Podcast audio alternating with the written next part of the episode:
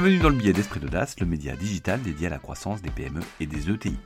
Tout comprendre en quelques minutes sur la stratégie et sur les tactiques d'exécution. Je suis Camille Brodac, directeur général de Momentup, premier accélérateur privé pour les PME et pour les ETI. Quand on parle French Fab, on imagine des sociétés de technologie ou de pharmacie, mais on ne se rappelle pas toujours qu'un leader mondial de produits grand public, peu cher, existe bel et bien et fait partie du quotidien de milliards de personnes. Cette entreprise s'évertue à produire le plus possible en France, ce qui représente 50% de sa production. Cette entreprise, c'est BIC, et aujourd'hui nous allons nous intéresser au parcours hors du commun de Marcel Bic, le fondateur du groupe. Le 29 juillet 1914 naît à Turin, en Italie, Marcel Bic. Il porte le titre de baron qui a été accordé à son grand-père Emmanuel Bic en 1841 par le roi Charles Albert de Sardaigne, duc de Savoie. Après des expériences industrielles peu concluantes, son père Aimé Mario émigre en France dans les années 20, d'abord en Touraine, ensuite à Paris. Marcel est encore qu'un enfant. Marcel est naturalisé français avec ses parents, ses frères et sa sœur en 1930 alors qu'il a 16 ans.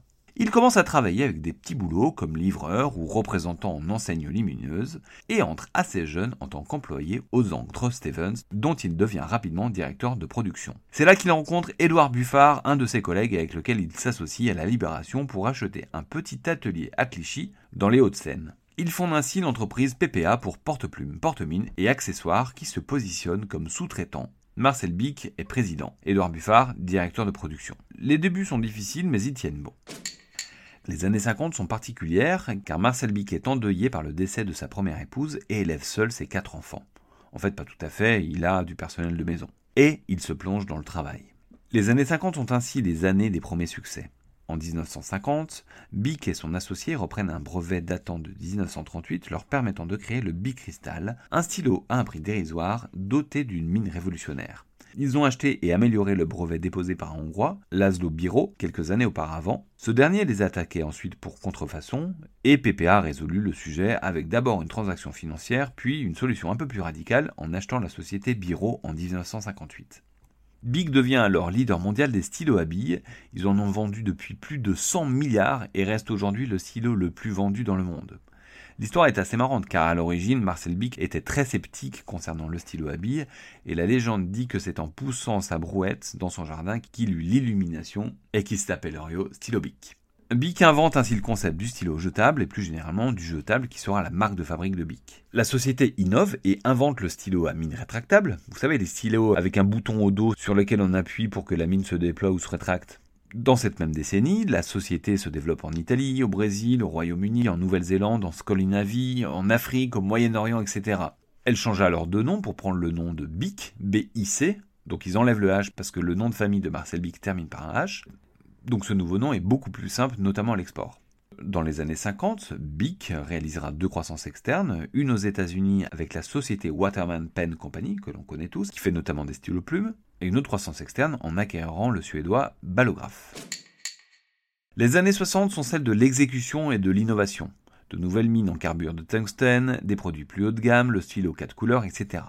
La société a eu également quelques coups de pouce, notamment en 1965, lorsque le ministère de l'Éducation nationale français a autorisé l'utilisation des stylos billes dans les écoles. Dans les années 70, Bic a une cinquantaine d'années et une impulsion remarquable est donnée à la société. Donc il s'introduit en bourse et se diversifie. D'abord, au début des années 70, Bic décide de se diversifier vers le briquet jetable, qui a ses débuts, avant ils étaient principalement rechargeables. Une nouvelle fois, il n'invente pas le principe qui existait déjà, mais le déploie de façon considérable grâce à une qualité d'exécution extraordinaire, tant en marketing qu'en production. En 1974, Bic vend quasiment 300 000 briquets jetables par an. En 1975, les ventes de briquets doublent, faisant de Bic le leader mondial. Bien parti sur sa lancée, Bic lance à cette même époque un autre produit de grande consommation reprenant le principe du jetable, le rasoir. La société Gillette les attaque d'ailleurs pour plagiat, un accord financier sera finalement trouvé. Dans cette même décennie, Bic rachète le fabricant de Colandim qui sera revendu par la suite. Une autre diversification intervient toujours dans cette même décennie, les planches à voile. Oui, les planches à voile. En effet, Marcel Bic était passionné de voile et lance en 1979 Big Sport, à l'époque de la diffusion de la planche à voile en France. Cette fois, les planches ne sont pas jetables, mais encore une fois, il arrive très tôt en tant que suiveur sur un marché naissant, et grâce à une capacité d'exécution hors pair, il devient leader mondial en un rien de temps. Rappelons que Bic fut le premier non-anglophone à participer à la Coupe de l'Amérique, à laquelle il participera en 70, 74, 77 et 1980. Bic Sport existe toujours aujourd'hui et produit toujours des planches à voile, mais désormais elle produit également des surfs, des kayaks, des dériveurs pour enfants, des stand-up paddle, etc. Les années 70 sont clôturées en 1979 par l'acquisition par Bic de la société Comté, acteur historique créé en 1795 et connu pour ses crayons de couleur et ses feutres. Dans les années 80, Bic continue dans sa lancée, continue à croître, à innover, à se diversifier. Il décide de se lancer dans le parfum. Ah, là pour le coup, c'est un échec commercial. Les raisons sont assez claires. La marque est mal positionnée sur ce nouveau produit. L'image de luxe et de la séduction liée au parfum n'est pas vraiment compatible avec l'esprit jetable et entrée de gamme de Bic. En déconstruisant complètement l'expérience client de ce type de produit, vendu chez le buraliste entre 20 et 25 francs, c'est-à-dire 3 euros, la marque n'a pas réussi à bousculer les usages d'un marché bien installé. Mais comme le dit Elon Musk, si on n'échoue pas, c'est qu'on n'innove pas assez. Victime de problèmes cardiaques, Marcel Bic laissera les rênes de son entreprise à son fils Bruno au début des années 90. Ce dernier travaillait déjà dans l'entreprise comme la majorité des 11 enfants de Marcel Bic. Là où Marcel était assez autoritaire, Bruno était plus rond dans l'approche, mais tout aussi audacieux que son père. Marcel Bic mourra en 1994, Bruno en 2021.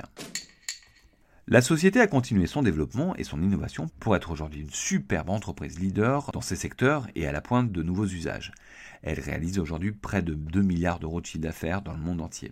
Elle a continué son développement vers les nouveaux usages, avec par exemple l'acquisition récente du leader américain des carnets intelligents réutilisables Rocketbook, toujours contrôlé par les familles Bic et Buffard, donc rappelez-vous son associé. La société Bic a effectué un virage incroyable dans les années 2010 lorsqu'elle s'est muée du roi du jetable en roi de l'éco-conception.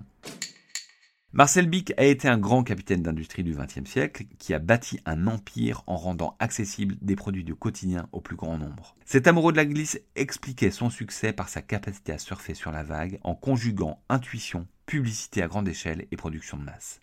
Merci pour votre écoute et à très vite. Ce billet a été réalisé avec Momentup, le réflexe croissance des PME et des ETI. Ce billet est disponible sur toutes les plateformes de podcast et relayé sur les réseaux sociaux, notamment LinkedIn. S'il vous a plu, n'hésitez pas à vous abonner, le noter sur les différentes plateformes de diffusion, en parler autour de vous et nous laisser des messages et suggestions. À la semaine prochaine.